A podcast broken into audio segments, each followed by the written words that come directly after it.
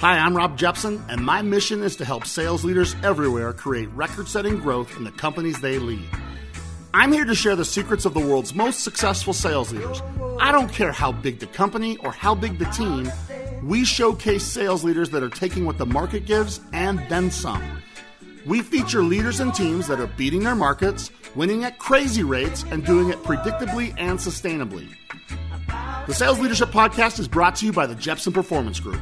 We help sales leaders make how they lead their most defensible competitive advantage. It doesn't matter if you're a new manager, a first time VP of sales, or a seasoned sales leadership executive. We're all facing new challenges, and if you want someone to talk shop with that sat in your chair, I've got you. If you want to become a legendary leader for the team you lead, hit me up and hit me up soon. Now, get ready for some serious insights from sales leaders that are making it happen. And remember, don't worry, we've got you.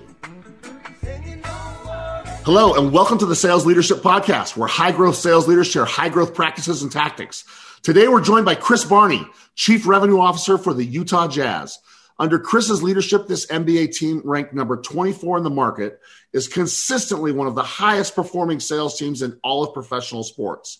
He's received awards from the NBA like New Sales Campaign of the Year after remodeling and reopening Vivint Smart Home Arena. And in just a few years, his team, his high performing team, has doubled in sales. Not only has Chris and his team performed well year after year, punching above their weight class, but his story of successfully navigating the pandemic is something every single sales leader can learn from. Now, as a Utah resident, I must admit I am a big fan of Chris's product. And while the Jazz have the number one record in the NBA right now, knock on wood, Chris, they also have one of the top success stories in facing the pressure of challenging times and coming out stronger. I've had the opportunity to get to know several people on Chris's team over the years, and I've seen firsthand just how effectively Chris's leadership has helped develop one of the top sales teams in sports and all of entertainment. Now, I've been looking forward to recording this show for a long time. Chris is a fantastic leader. He's one of the most genuine, most authentic people I've ever met. And I'm so excited to share his story today. Chris, welcome to our show and thanks for joining us. Rob, my man, thanks for having me. Appreciate it very much. Oh, I'm appreciative to have you. You have you have a, a, story that's awesome anyway. I mean, what you've done in your role in, in the entertainment place is, is super important. And I have never uh, had uh, the head of sales for a sports franchise on the show. I'm super glad to have it be you because now you actually have a maybe one of the most unique stories anybody's ever had to go through. And we're going to share that today. So why don't you start by introducing yourself and your role with the Utah Jazz? Yeah, so um, I've been with the organization for about 13 and a half years. I'm currently the chief revenue officer. I believe I'm in my ninth role with the organization. So I've bounced around and done quite a few things, which, uh, you know, has provided great fulfillment uh, to me in my career. Um, most importantly, I'm a husband and a father. That's the, the most important thing to me in the world. I have a, a beautiful wife and four four fantastic little kids. Uh, native resident of Utah, grew up here, love this state more than um, I, I, could ever communicate to people. This is it's just such a fantastic place to to live, to have a career, to raise a family, and um, super super grateful for the opportunity I have to be in in this organization. And and it's funny. I said I talked about being a father. I, I would say right next to that, the the joy I get from our, my team and watching them grow and develop, I, I think is, is, right there along with being a father is things I, I enjoy. So, um, anyway, it, it's, uh, it, it's great to be on here with you and I'm really looking forward to the conversation. Yeah, it's going to be fun. And, and I'll echo what you said, Chris. I, like I said, I, I met you because I knew a couple of people on your team first, and that's how I got introduced to you. And well, I'll tell you, I, I, work with a lot of sales leaders in a lot of industries, and your team had told me many times, "You've got to meet Chris. You've got to meet Chris. Chris is amazing." I, I've seen life before Chris. I've seen life after Chris, and and that attitude, that that emphasis you have on your team, it it, it has had a huge impact in them. So we'll talk about that today. So before we get started on your story, let's let's just really quick. How'd you get started in sales? One Well, that's one of my favorite things. I I always thought I was supposed to be a first baseman for the Dodgers, man, and um and I ended up in sales. And I met very few people that like grew up said I'm going to be sales guy. How'd you get into sales? Yeah, that Rob, I love I love the same thing about people. I love hearing their their stories. So I I went to the University of Utah and got a political science degree. Okay. And I worked at a law firm in Salt Lake for four and a half years during my undergrad and fully intended on eventually being a trial lawyer. Wow. I w- went so far as to take the LSAT. I applied to a couple of law schools. I was ready to roll and, you know, just, just had that feeling like I wasn't going down the path I should. Um, in fact, it was a couple of lawyers at the firm I worked at who ultimately were the ones that like are like, dude, you don't want to do this. Wow. And so pivoted. Thankfully, my my wife, we hadn't been married married very long, had a fantastic job. And I even even being a, a lawyer, I ultimately had always told people I wanted to find a way to get into sports. And what I didn't know, and it's actually something I'm trying to do now, I didn't know about all the jobs that existed in sports. Right? To your point That's about playing cool. for the about playing for the Dodgers, yeah. you wanting to do that. Most people don't realize there's an entire business side for the Dodgers when they're growing up. Right. And and so anyway, had a random connection into the organization. Um, they'd had some changes at the time in uh, let's see, we're talking the summer of 2007. There'd been some changes and some acquisitions that put them in a place that they were hiring some entry level people. Well, I got to be honest with you. I'd never thought about being in sales. That wasn't my path. That wasn't right. something I thought about. Um, and and so anyway, a- after a couple of quick conversations, uh, I, I, was hired into an entry le- level role. Um, I'm probably one of the last people in the onboarding process that was literally handed a copy of the yellow pages and told like I, w- I was I was told good luck and probably dodged getting let go a couple of times just based on um, I started in September. It was actually September 11th of 2007. Wow. And, you know, the recession started very, very quickly after that. And so, um, probably, I, I was probably super fortunate that I was low man on the totem pole. And, uh, you know, they were able to take a little bit of a risk on me, which telling that story now is super, super empowering to me when I can tell that story to young sellers that are starting out in their career that, um, you know, my organization was able to take a chance on me and hopefully it's paid off for them. I'd say it has, and I can't wait to talk about some of the reasons why. So let let's get it, man. Let's get after it. Let you know, COVID's hit everybody hard. And mm-hmm. uh, we're one year past when it really, like March is, of last year, is when it got really serious for everybody. And I work with sales leaders in almost every industry, uh, global, uh, global base of sales leaders. Everybody's been hit hard, but I believe the sports, entertainment, leisure segment got hit harder than anyone. Travel might have been hit just as hard, but those two industries, they got shut down, man and nobody got hit harder than what you had to face as a leader, Chris. And so let's go. Let's go back in time. Let's get in our hot tub time machine, man. And uh, I want to go back to this. Uh, you're smack in the middle of what I think is one of the most interesting stories ever. It's an intersection of human interest, sports, and sales, all in one place. Okay. And so I want to go back in time just over a year ago. As we are recording this right now, it's the end of March. Uh, it'll probably go live sometime in the beginning of April. But on March 11th uh, in 2020, the Jazz were on the road to play Oklahoma City uh, to play the Thunder. I remember it clearly because I was hunkering down, man, at my house to watch the game. I, am a fan. I was getting ready to watch that game. The Jazz were, you know, we're, we're always hopeful they're going to have a good year. They were, they were doing all right, and uh, and I remember watching the announcement that took over all stories that this NBA game was postponed, not canceled, postponed, uh, because one player of the Jazz was diagnosed with COVID. And at first, they wouldn't even say which player it was, right? And mm-hmm. um, and the next day, the whole NBA shut down, and then entertainment in general, like it wasn't just the NBA shut down. It's like there's not going to be anything going on anymore. It happened that fast. It was one diagnosis and then boom, it was all done. And you're in charge of revenue for this big, big organization.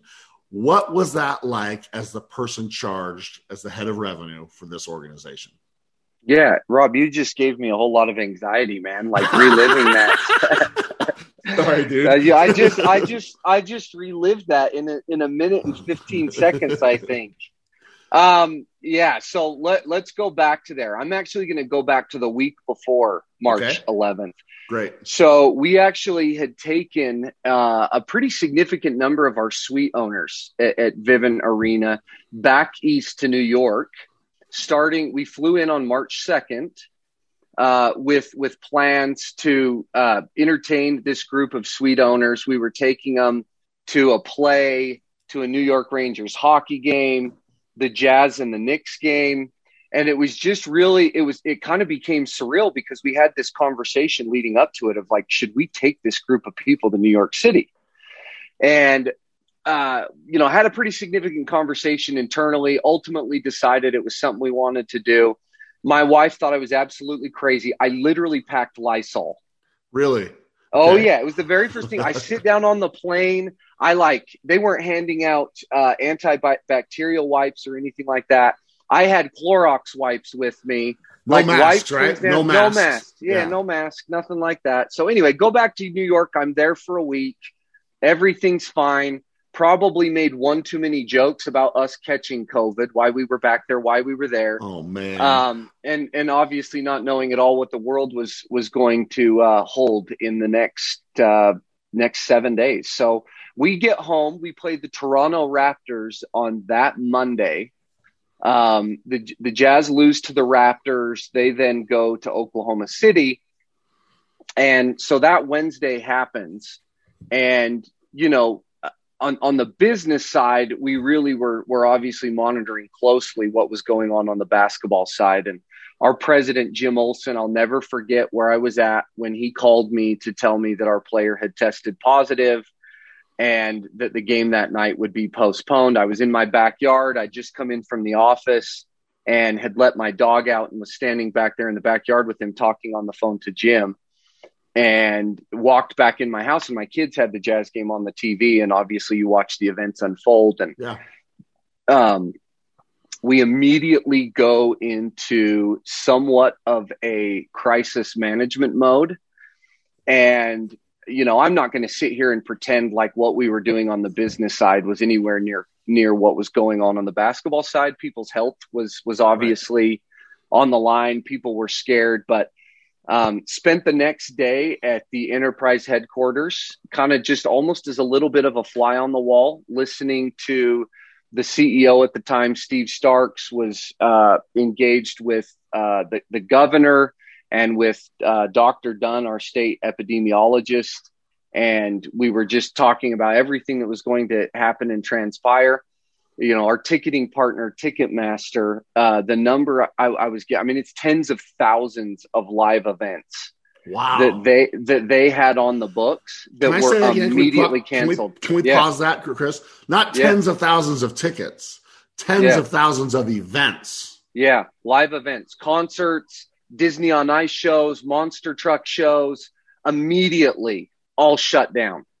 Wow. So to your point, you made a little bit earlier, uh, the the rest of our games weren't canceled; they were postponed.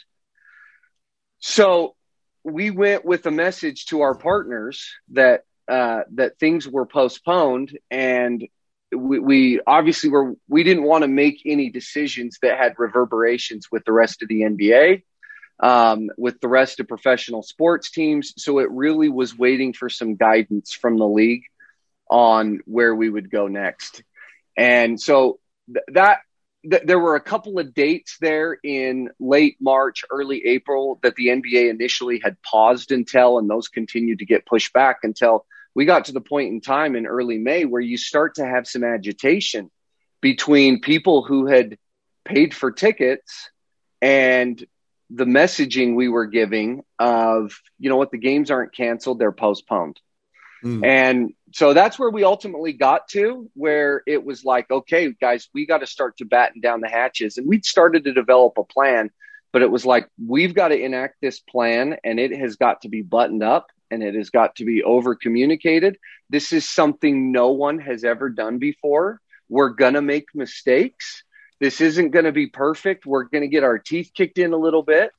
But if we do this the right way we will ultimately preserve our base and put our our fans long term in a position where they know we did the right thing so what that's really interesting, Chris, as you share that. You're you're right. I mean, I remember it well. Everything was postponed and and everyone thought give this two weeks, maybe a month, and this will run its cycle, right? There's a lot of people are like, just give this some time and it's gonna it's gonna be okay and, and everything's gonna flush itself out. Now a year later, we're like, wow, everything is okay, but it's changed. There's a lot of change.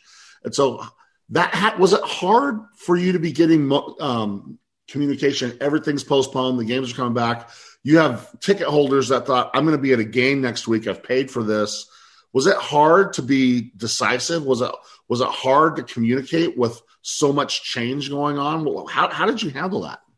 Yeah, we were taking so much incoming, and there was so much news and so much speculation about when the NBA would restart and in what form or fashion. That yeah, our our plan had to continue to evolve and and this was interesting, Rob, because at the exact same time, we'd asked all of our employees to no longer come into the office. So right. this is when we were all getting used to Zoom and mm-hmm. people didn't have Zoom licenses. And so at the end of a 45 minute meeting, it was cutting off. And, free, and, yeah, yeah, yeah, yeah. Yeah. And, and those sorts of things. And so, um, yeah, we were having to get used to all of this at once.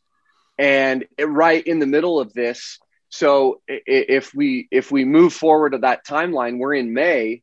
Uh, you know, our organization had to start to make some really really difficult decisions uh, on personnel, and so that's just was one more layer in our communication planning that presented challenges um, because we we had this entire body of season ticket holders that like we we lost some employees and um, ultimately their rep wasn't there. And so we had to scramble to make sure everyone was being communicated to. And it was it was tough, man. Yeah, it had to be tough because you have this whole sales team that's one of the very best in the business. You guys have trained them well, equipped them well, all the modern sales tools you're using um, with great success, right? And with great success. And um, all of a sudden, the sales job is how do we keep these people that have paid for something understanding that we're doing everything we that had to be hard man because now you had nothing else to sell other than hang in there with us. Is that fair to say? Yeah. I mean rob i feel very very fortunate to work for a franchise at the time that was owned by the miller family and you know now owned by ryan smith. Like yep. they, they view themselves it's really cool ryan smith's in this same boat. They view themselves as stewards of the franchise that this is a community asset that they happen to be the stewards of yep and and so what we found is so many of our ticket holder partners were immediately in the position of we know things are hard we want to support you guys so awesome. And so that that was very very meaningful uh, to us through that process. And and and I think for all the hard conversations, you could take ten hard conversations when then you had one conversation of somebody saying, you know what, I really want to support the franchise. So let's talk about that for a second because I think that that part of your story every sales leader can relate to. I mean, I, will tell you, I was running a software company and and the number one thing that we had to choose to do is double down on our customers. Like the new customer acquisition was still important to us, but man, what we had to do is make sure that we could support our customers and and having them come and say we want to support you. Any any insights or uh, thoughts that you could share with the sales leaders on how you build? Just how do you get those kind of relationships with a customer where you know they appreciate what you're going through and they're and they trust you. I guess I'm rambling. I hopefully you get where I'm going. Any thoughts on how you build that kind of a relationship with a customer where they will hang in there with you? Yeah, I mean, I think you you have to build equity over time, and okay.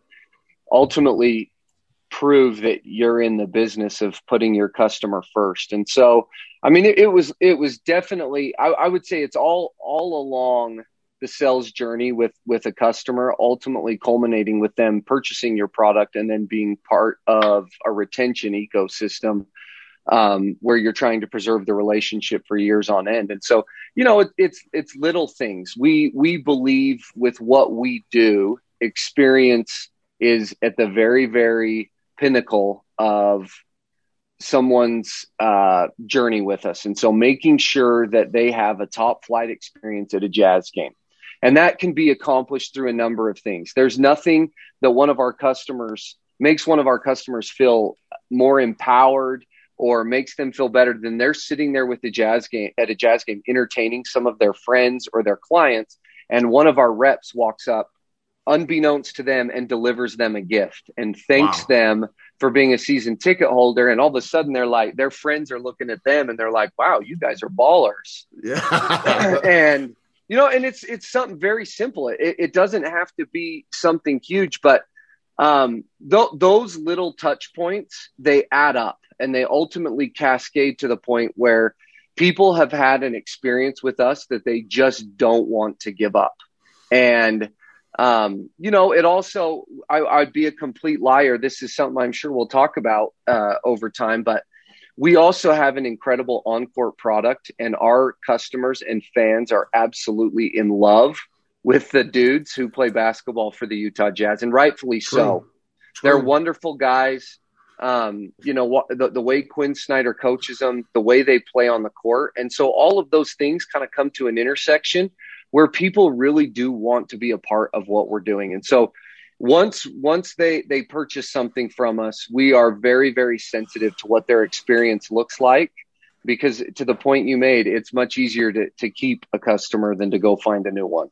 So what I like, I hear you say, and, I, and we're pausing the story here for a second because this is a really good learning moment that I think this transcends sports. This is for everyone that leads a sales team you're not selling you're not doing transactions. You're not just trying to run the cash register. You're providing experiences. You guys your stadium was a whole 18,000 something like that. You got yep. 18,306 there we go. I love to be that's exact. another lesson. Less attention to detail man. Yeah. Um i mean that's 18,306 experiences that you want to you want to provide night in night out. And yeah. i'm gonna i'm gonna i'm gonna take what you said and i'm gonna kind of connect the dot if you create experiences, then you're transact you're you're you're transcending the transaction, and ex- if you can continue to provide experiences that are meaningful to people, uh, they connect to you in a different way, and and it gives you this relationship where they're like, Chris, we want to, you know, we're in this with you, you know, we're good, and so I love that area of of, of experience. I, I can tell you as a as a fan of your product uh, when I've taken my sons to your games, um, they still point to a game last year that you even remember the date of the game against the Dallas Mavericks, where the Jazz and the Mavericks were in like this really close game, and it came down to the last play of the game. And my sons still say it's one of the greatest games they've ever attended. And they say, Dad, that's one of my favorite experiences. They use that word experience, and they're just teenagers, right? And yeah. so I, I can see why you're saying that. So every sales leader, we need to be thinking about how do we transform our interactions from just an interaction to creating an experience that makes people say this is way more than just a deal. Fair to say? Yeah, absolutely. And and our business happens to be the live entertainment business so making things experiential becomes much easier than than somebody selling a widget or somebody selling a piece of software. But to your point the, the premise is what matters. Right. If you can take the relationship one step de- deeper through through something experiential it changes things forever. And you know, there, there's a myriad of examples uh, of of ways in which you go to do that. One of my very favorite things that we ever get to do is to upgrade people's seats. It is. You shared that with me. We were at a game earlier this week, and you shared that with me. Tell that story. Yeah. Now that you brought that yeah. up, yeah. Well, it's. I mean, it's. It's not us. It's the power of our product. It's. It's. We happen to simply just be conduits into what the power of our product is. So occasionally, we'll have um, some tickets for a variety of reasons that are uh, closer to the court that that might not being be being used. Um, And what we've kind of done with our group is we go try and find fans sitting in the upper level.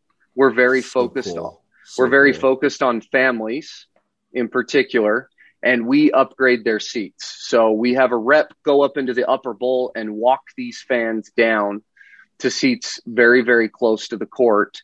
And I got to tell you, it is maybe one of the most rewarding things on the planet when you see the the look on a parent's face.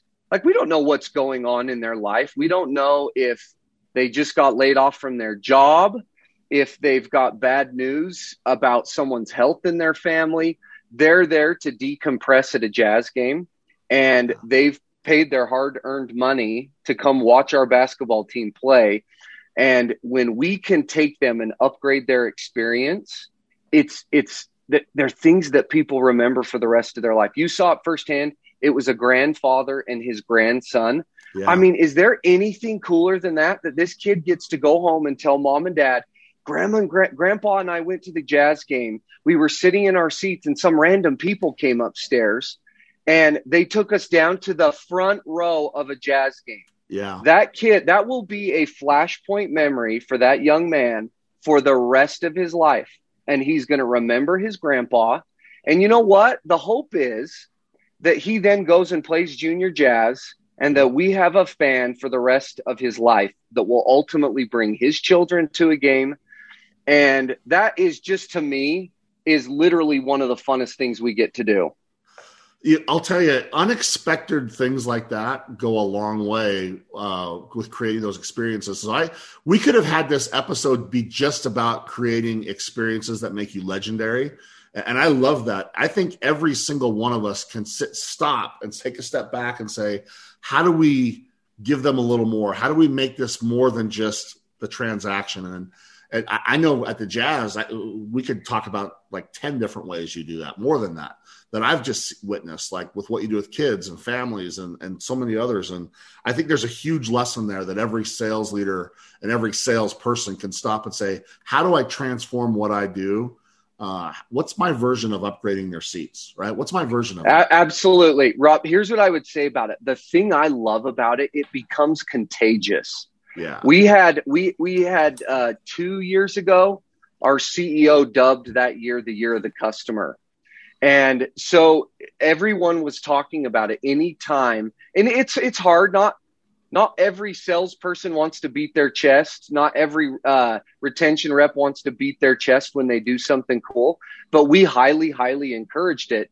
And when a client would send a thank you note or send an email thanking somebody for what they'd done for them, we had uh, our department coordinator print those off and put them on this huge whiteboard in our sales area so that people, when they were walking to the copy machine, they saw this entire whiteboard of thank you notes from partners.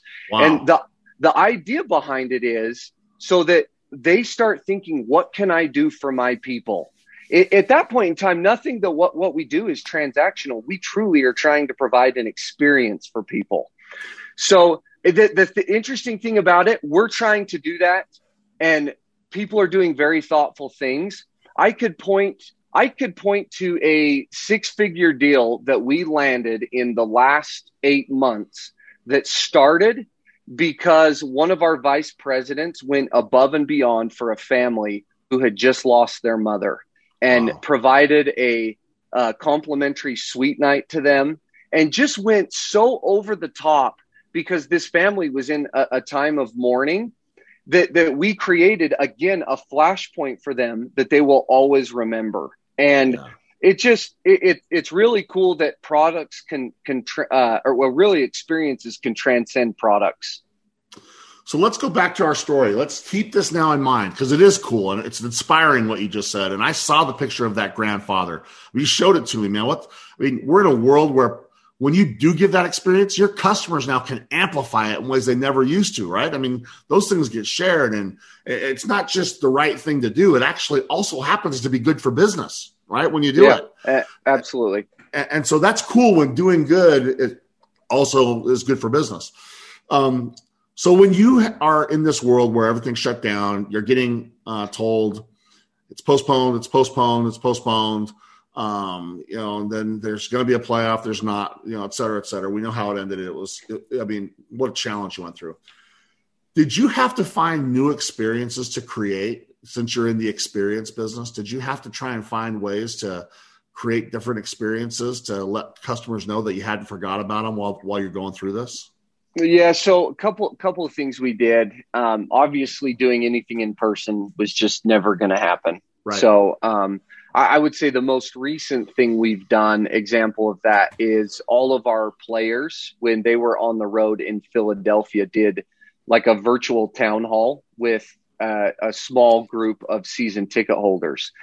And what was really cool about it is I think what we forget is that a lot of, of the players in the NBA are 20 year olds who might not be comfortable talking in front of a group of a thousand or 2000 season ticket holders, just like any of us, any of us as human beings might struggle with something like that. And so this was, it, it was super unique in that they were all on Zoom together, all of the players. Our digital reporter for the Utah Jazz hosted the event and had some pre uh, planned questions for them, and you could just see their personalities come out. Well, this is a private awesome. event. Joe Ingles is roasting everyone on the team as they go along, and you know, there's that like our fans could kind of experience and see some of the inside jokes that they all have with one another, and so that was highly productive. We got a lot of positive feedback from that. So it was things like that. Um, hmm we ultimately were in a in a position that um, it would take me too long to explain this to you, so I, I won't necessarily do it right now. But one of the things we've done over the last few years is created a virtual currency product, right? That for our season ticket members that kept kept their money on account with us, yep. we kept their ticket prices flat for this year Yep. And uh, ultimately gave them some additional virtual currency that they're able to use for ticket upgrades, concessions, merchandise Swag, our team whatever. store. Yeah, yeah, yeah, yeah, yeah. sure. So um, that's not super sexy and, and fun to talk about, but it to your point, it was very, very important for us that uh, we recognized what our season ticket members were doing by keeping their money with us let's let's let's stay in this vein. I like that you shared a couple of the experiences. How important was it to be decisive pretty quickly rather than take it, let's see how this thing pans out? Because I remember last year there was a lot of people that said for the first little while, we're going to just see how this goes. And maybe in some industries you could do that. But where you were with some of the things that you described, was that an option to kind of just not be decisive, or did you have to be pretty decisive? Yeah, there were definitely points in time where we were patient. Yep. And there were a lot of times where we absolutely had to pull the trigger and move quick. And, um, you know, we put our reps on uneven ground a lot. And they were, I mean, if you think about it from the perspective of an entry level rep, the story I've told about what happened. Let's say it's somebody who'd been with us for less than a year and they maybe didn't have a ton of training and experience and they had gone through all of this tumultuous time of people being let go, our customers being a little bit bugged. There, there were a ton of things that had happened. And so we, we had to ask them to do things that had never been done before and to be okay with that and to be brave and at times lead with their chin and that's not really easy to do. Um, so we made decisions quick. We tried to give people the flexibility that if they made a decision and it didn't fit perfectly for the partner, that there was flexibility. I love that. And, Can we pause on that for a second, yeah, Chris? Yeah. Let's sure. let's let's hold on that one. Let's drill down on that. So you empowered your reps to come up with ways to be flexibility um, without fear of like don't screw up. It was we're all figuring this out together, and and so you you kind of fueled creativity from the from the front line. It wasn't just top down. You you had everybody help trying to figure that out. Is that is that what I'm hearing? Yeah, and Rob, what I'd say, I mean, as sales leaders, as employees, as human beings, the best thing we can do is empower people to make decisions. And I, will believe that till my dying days. That, that that's I probably, I think, the number one thing you can do as a leader. we all think we're really smart and that we've arrived. Well, the fact of the matter is we haven't, and we're not the smartest person in the room. At least any good leader surrounds themselves with people who they who they truly believe are smarter than they are. Yep. And um, I, I just I would say it, it was absolutely critical for us.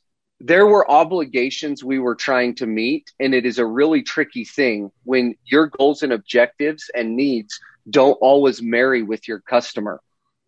Like, I think if any of us could look ourselves in the mirror and say, especially those of us in sales, where there's times that it's like, man, I, my organization might be asking me to do something that's not in the best interest of my customer.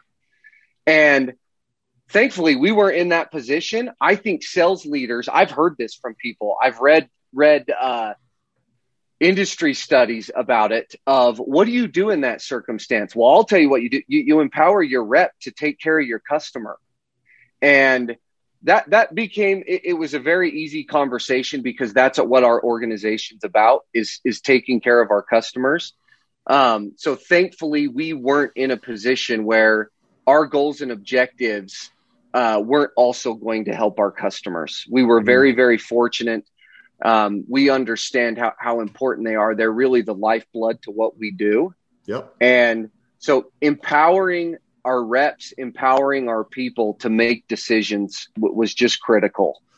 You also have a lot of leaders because I mean we haven't gotten into just how broad your organization and what it really covers. You've got a lot of different leaders that work for you, work different reps.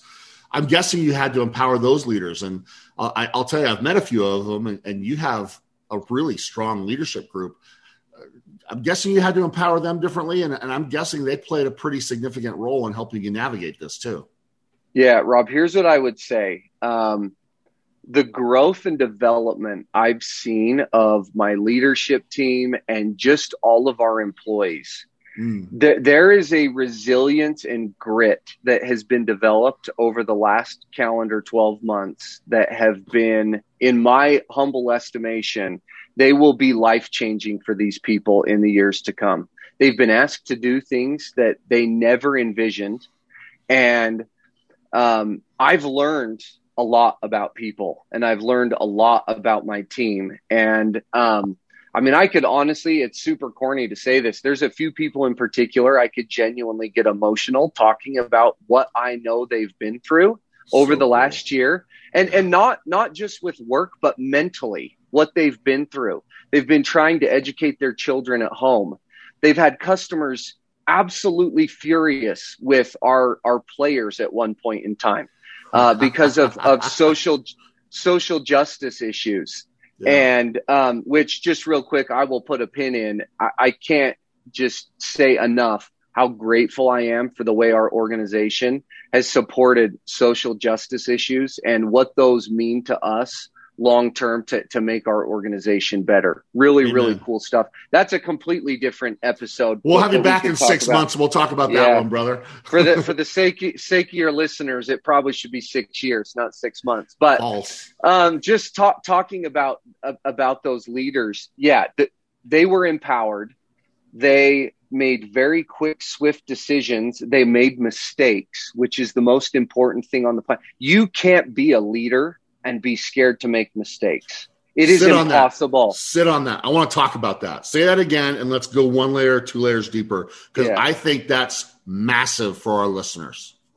Yeah, I, I just I would say if if you truly believe you're a leader, you are not scared to make mistakes and you are not scared to empower people that you know will make mistakes.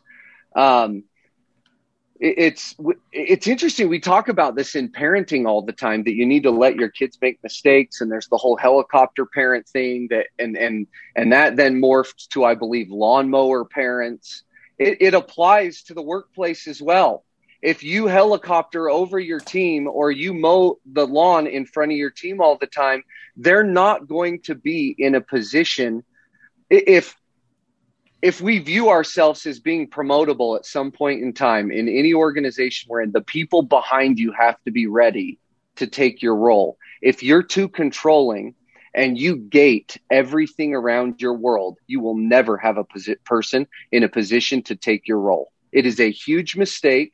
it truly is the essence of the principle of stewardship.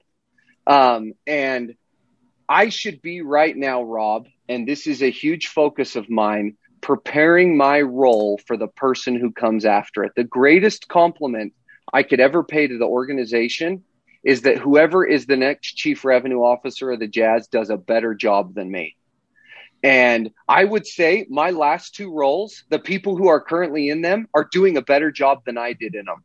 And I would like to think that I had a small hand in paving the way for them to ultimately come into that role and just be awesome. And they are, they're great. They're doing a better job than I did. So, um, yeah, I- anyway, that, that, that being able to allow your people to make mistakes will ultimately make you a better leader and long term it's going to make them a better employee.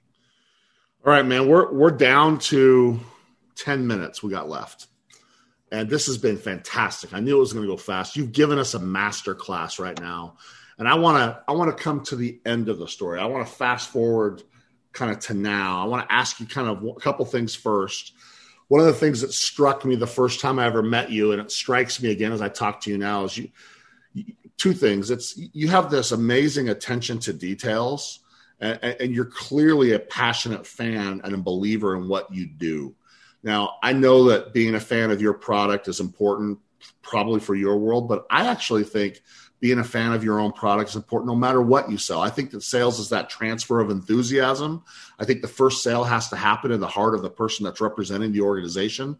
Any thoughts on, on that? And if that was helpful for you and your team at all in getting through this? Yeah, I, um, yes, our employees absolutely love the Utah Jazz, and nice. it, it makes it easy for them. Uh, it, it, Rob, at its core, it's a sales job. They have goals they have to hit.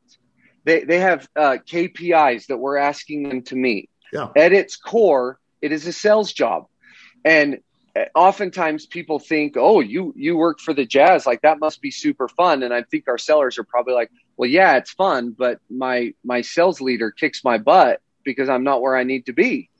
And so, yeah, you didn't double in sales in a few years by accident. That wasn't just yeah. you guys. You guys had to go out and get that.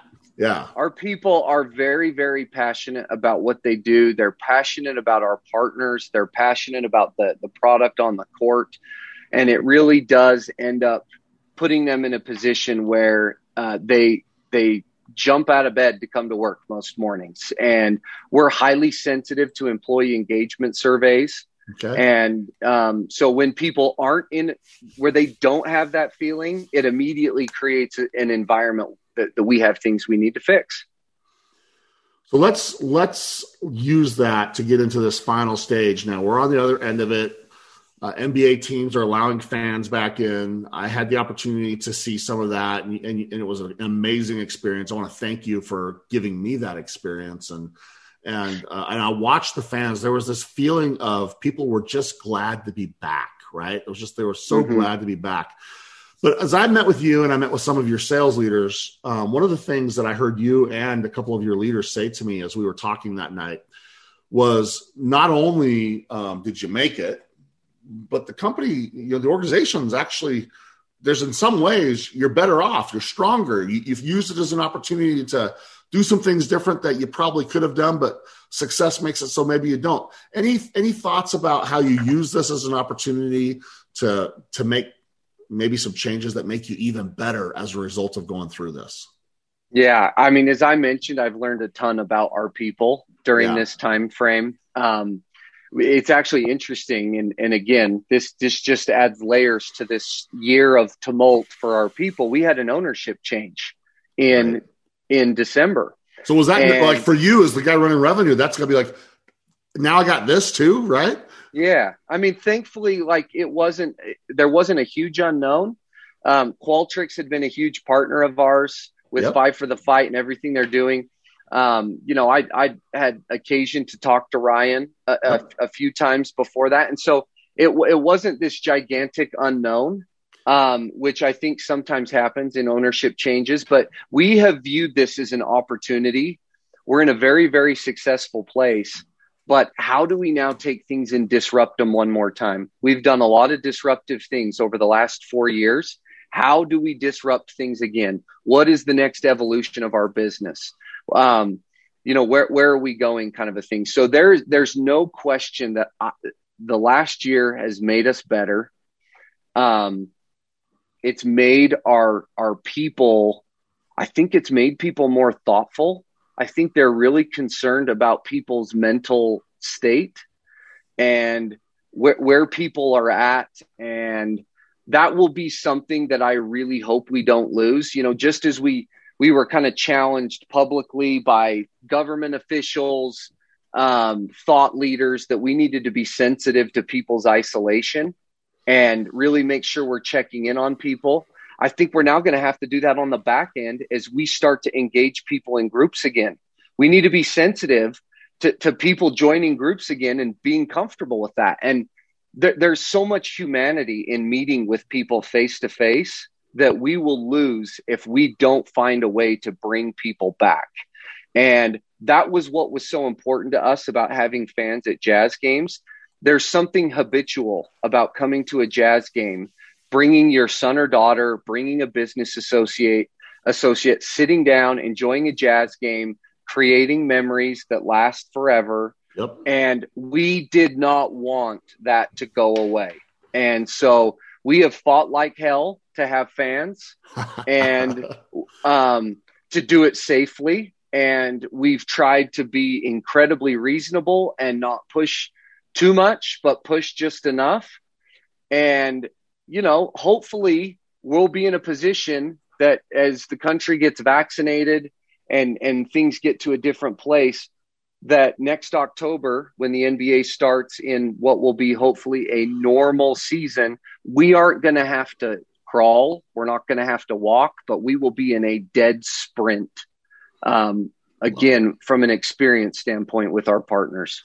Yeah, man, I like it. You were a year ago, you were on that tip of the lance and watching the league shut down, and today you're on the tip of the lance again. You're out in front, helping that league rebound. Right? That's pun kind of desired on that one, right? Sure. And um, and and the experience that you've shared has been fantastic. Uh, I love what you said about your you know your, your lens of how do we disrupt. The years made us better. What can we do different? How can we be more thoughtful? I think those things translate, uh, they transcend sports. I, I think those are things that every sales leader should be slotting down into their little viewfinder. Remember those little red viewfinders you hold oh, yeah. up there? We should sure. be putting those lenses in. How do I look at the world saying, how do I disrupt? How do I, you know, get better? I, I love that. Any final thoughts or kind of final points? In fact, I, would love to, to do it this way you have a great quote on pressure. Could, could you share that quote with our listeners and, and maybe we finish with that? Yeah, so it's funny. You when you were about ready to say, "Do you have anything else you would share?" I would just say, I think every sales leader that has a sales team reporting to them, this group of human beings that are looking to you for leadership and guidance and stewardship, there is a significant pressure that comes along with that. Um, and that pressure in my mind is a privilege. And there are a lot of things we can all do in this world that you may not have a lot of pressure on you. Being a father is, I, I feel pressure doing that.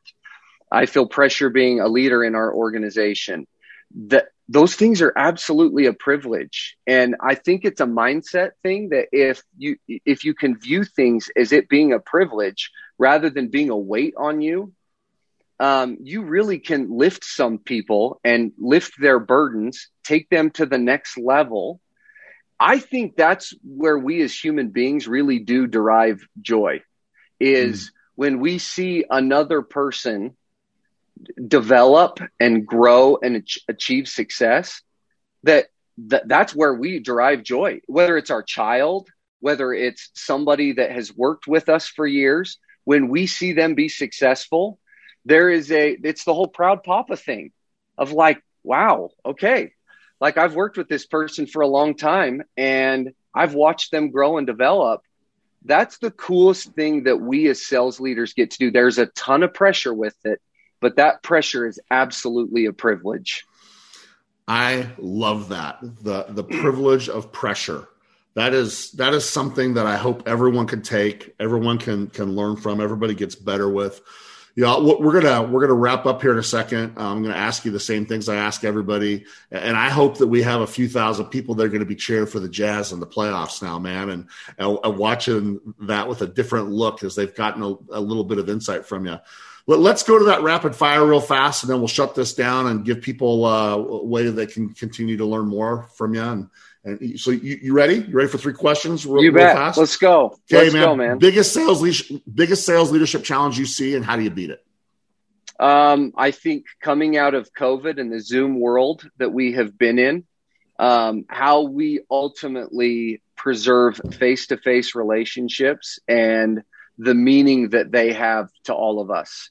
Um, and I and I don't mean obviously that may not really impact somebody that's in inside sales, but I, I would just say for those of us that that aren't in that environment, how we navigate that landscape going forward, because at the end of the day, these are all relationships. Yep. And I just believe it's very, very difficult to preserve long lasting relationships over the phone or over Zoom. Beautiful. Number two, when you're building a team, and you're hiring people, do you have like a go to topic or even maybe an interview question that you go to? And what are you looking for when you leverage it? Um, yeah, so I'd say there's a couple of things I always want to know about people. I've I've had things as silly as asking people what their favorite animal is. Okay. And or like if they if they had a superpower, what would it be? Kind of a thing. And honestly, really, all you're trying to drill down on that is to find out how thoughtful somebody is. And if if if they can take an an obtuse or abstract thought process and immediately synthesize something. One thing I, I learned from from a friend that I love to do. This is a little bit, I would say, non traditional from what you talked about, but it is, I think it says something about somebody. You bring somebody in for a job interview, and before they are out in your lobby, you litter on the ground. And you find out if on their way in, those people bend over and pick up that trash and put it in the garbage. It says something about people. That's great. Love it. All right, last one, Chris. Leaders or readers? Uh, you got several thousand people listening to you right now that are either in sales leadership positions or they want to get a, a, job similar to yours. Anything you would say that has been helpful from something to read uh, that might help their sales leadership or their leadership career? Yeah. So two quick things. I'll tell you what I love to read is history, and it's a little bit untraditional. Like I think a lot of people spend a lot of time reading sales leadership books highly recommend that you continue to do that. Yep. One that I'm looking at right now and, and, reading for this is the third time is How Will You Measure Your Life um, by Clayton, Clayton Christensen, Harvard Business School professor. Very, very just simple, quick read. The thing I love about it is it really it causes some introspection in how you're living your life. The reason I say history is um, there's so much context. For instance, with the Wright brothers, you want to learn about innovation? God bless you, Steve Jobs. You're one of the greatest innovators of all time. Go read about the Wright brothers who put the first airplane in the air. You want yeah. to learn about true innovation and about being gritty? Like, go read about the Wright brothers. Love and it. go read go read David McCullough's book about the Wright brothers. So that's why I love history. Is I just think the the the evolution and ingenuity and innovation of um, those that came before us in the United States is so incredible. All right, brother, we are two minutes long, and I, I apologize to you for going long, and I'm sorry, but uh, this was even better than I expected, Chris. You, this was so fun for me. Our listeners will be better leaders because of it how do they get more of you? How do they connect with you? How do they, how do they, uh, you know, because we have all these new jazz fans. How, what should they do if they want to start following what you guys are doing? Well, I would, I'd love for anybody to reach out to me that I could connect with. Again, those human interactions and connections are my very favorite thing on the planet. My email address is the best way. Okay. C Barney, C Barney at UtahJazz.com. I'm on LinkedIn as well. And um, like I said, any anybody that's interested in connecting with me, I'd, I'd sure appreciate it. All right, man. He uh, he has had a unique view of this thing that everybody's gone through in in, in a lens that very few people have had.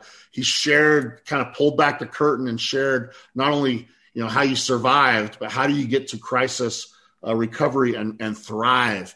And it's because he understands that privilege of pressure. And I hope you enjoyed the masterclass that we all just got today on navigating stormy waters and coming out stronger. Chris, my man, thank you so much for joining us. I usually say in happy selling, but I'm going to change it today. Today, I'm going to say thanks for joining us and go jazz. Thanks, Rob. Appreciate it, bro. Hey everyone, welcome to another So What portion of the Sales Leadership Podcast, where we break down that interview and we ask ourselves, why did that conversation even matter? But first, this podcast is brought to you by the Jeppsen Performance Group. Sales leadership is more important now than it has ever been. Chris just spoke with us about how they changed so many of their experiences and how they had to reinvent a lot of things in order to come out stronger as a result of the new changes they faced. So I don't care if you're a brand new sales leader or one of the most senior and seasoned sales leaders or someone in between, everything's got to be rethought from how we solve problems and even what those problems are to how we build performance and we do it in predictable ways. Things like how we connect with people we lead and, and the ways that we help develop them, those are all being redefined and they need to be. But I don't want you to feel like you're on your own as you do it. The Jeppsen Performance Group is here to help. We help individual sales leaders of teams or individual sales leaders in three places they directly interact with their sales teams helping win deals, driving individual one on one development and coaching, and then having sales meetings that people would buy a ticket to attend. You got to have all three of those be awesome. You need to be elite in all three of those places because there's so much more than that in being a great sales leader. But those are the three places we interact with our sales people. Great leaders, they provide step by step instructions. They provide elite levels of sales of support and they provide mindset and skill set coaching. And you don't have to reinvent that. We want to help. Now, if you do want to do it yourself, check out my Patreon community, Sales Leadership United. I share what I'm seeing. I'm sharing my content and I'm helping people all around the world each week. And I share it with you there. If you want someone in your corner and you want to do something big that scales, we at the Jeppsen Performance Group can help you get where you want to get faster than you thought possible. The greatest sales leaders know time's their most precious resource, so save time and give us a call because we got you. Now, I can't tell you how excited I was for this conversation with Chris Barney of the Jazz. We've all had COVID affect us personally and our businesses in different ways, but Chris's story is really unique. His team was the one that was right on the spear of the lance. It was a team that had the first diagnosis of COVID and that led to the entire NBA shutting down uh, and then the shutdown of live events in general. And to hear his story on how they navigated this time and are now also on the tip of that lance, leading the charges the NBA is back in business has been fun. It's interesting. I, I hope if, if nothing else, it's a really interesting story for you to kind of peel back the curtains and see what it looked like. But as I went back and I listened to Chris's blueprint for navigating the storm he faced, what I found was it's a killer blueprint for having high growth team in sales, no matter what the environment is, with or without a pandemic, with or without like some kind of disaster. One of the first things Chris talked about was empowerment. Chris talked about and really emphasized that people need to be able to make mistakes without the fear of repercussions. It's a big issue right now. My friend Scott Leese just barely has been sharing some examples on LinkedIn about sales leaders ruling with an iron fist and the kind of damage that creates. On the flip side, empowerment makes it so you can encourage creativity. And this makes it so you can truly tap into the best each member of your team has to offer. So if you see people just doing what you say and then no more and no less, if you see people just sticking to the script and not deviating, you might be able to benefit from some empowerment in your organization. Take some time and some reflection around this. Chris benefited from the best his team had to offer. And he's quick to point out that they were the reason his team has been so successful in creating new experiences for their customers. Which takes me to the next key thing I learned with Chris. He emphasizes experiences. At one point, he shared that the experience transcends the product. I love that. The experience transcends the product. And that doesn't just apply to the NBA, it applies to everyone. As part of the sales process, we should make sure that we have key experiences that a customer experiences as we take them through our process. Each phase of the customer retention and expansion phase should also be an experience. I loved watching him move a grandfather and that grandson to the front row. And I loved hearing him tell the stories of how his team is actively looking for ways to create experiences for their customers and then celebrate the victories uh, they, you know, on this victory whiteboard they have that, that they get from customers and people when they say thank you for what you've done. Chris told me he had 18,306 experiences they need to create at every single game, not just 18,306 tickets to sell. Big difference.